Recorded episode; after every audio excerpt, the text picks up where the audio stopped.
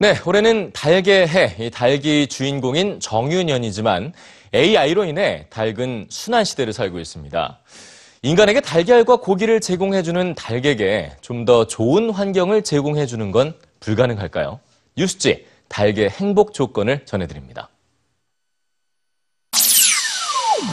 이 암탉의 이름은 리버티입니다. 2011년 12월 영국의 암탉 리버티는 자유를 얻었죠. 여느 닭처럼 비좁은 닭장에 갇혀 알을 낳던 리버티가 영국의 법 덕분에 흙을 밟게 되었기 때문입니다.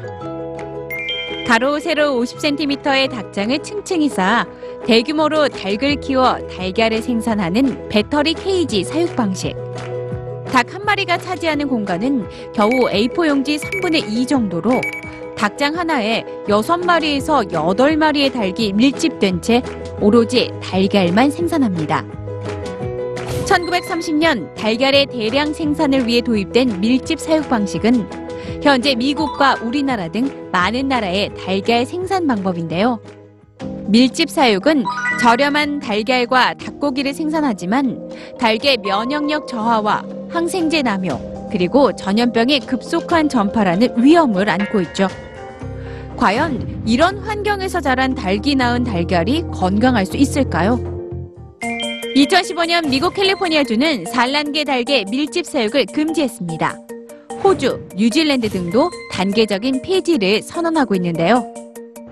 닭의 사육 환경에 문제를 제기하고 국가적으로 밀집 사육을 금지한 첫 번째 나라는 바로 영국이었습니다.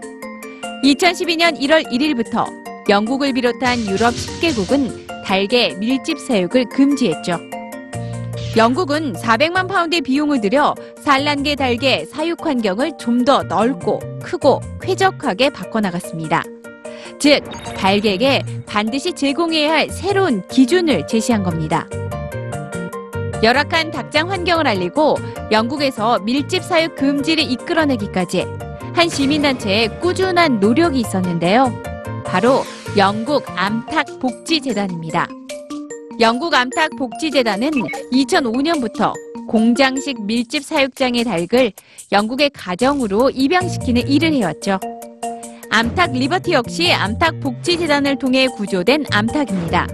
동시에 영국에서 밀집 사육장 시대를 산 마지막 암탉이 되었죠. 법으로 밀집 사육을 금지하고 닭이 살아가는 환경에 관심을 기울이는 세계.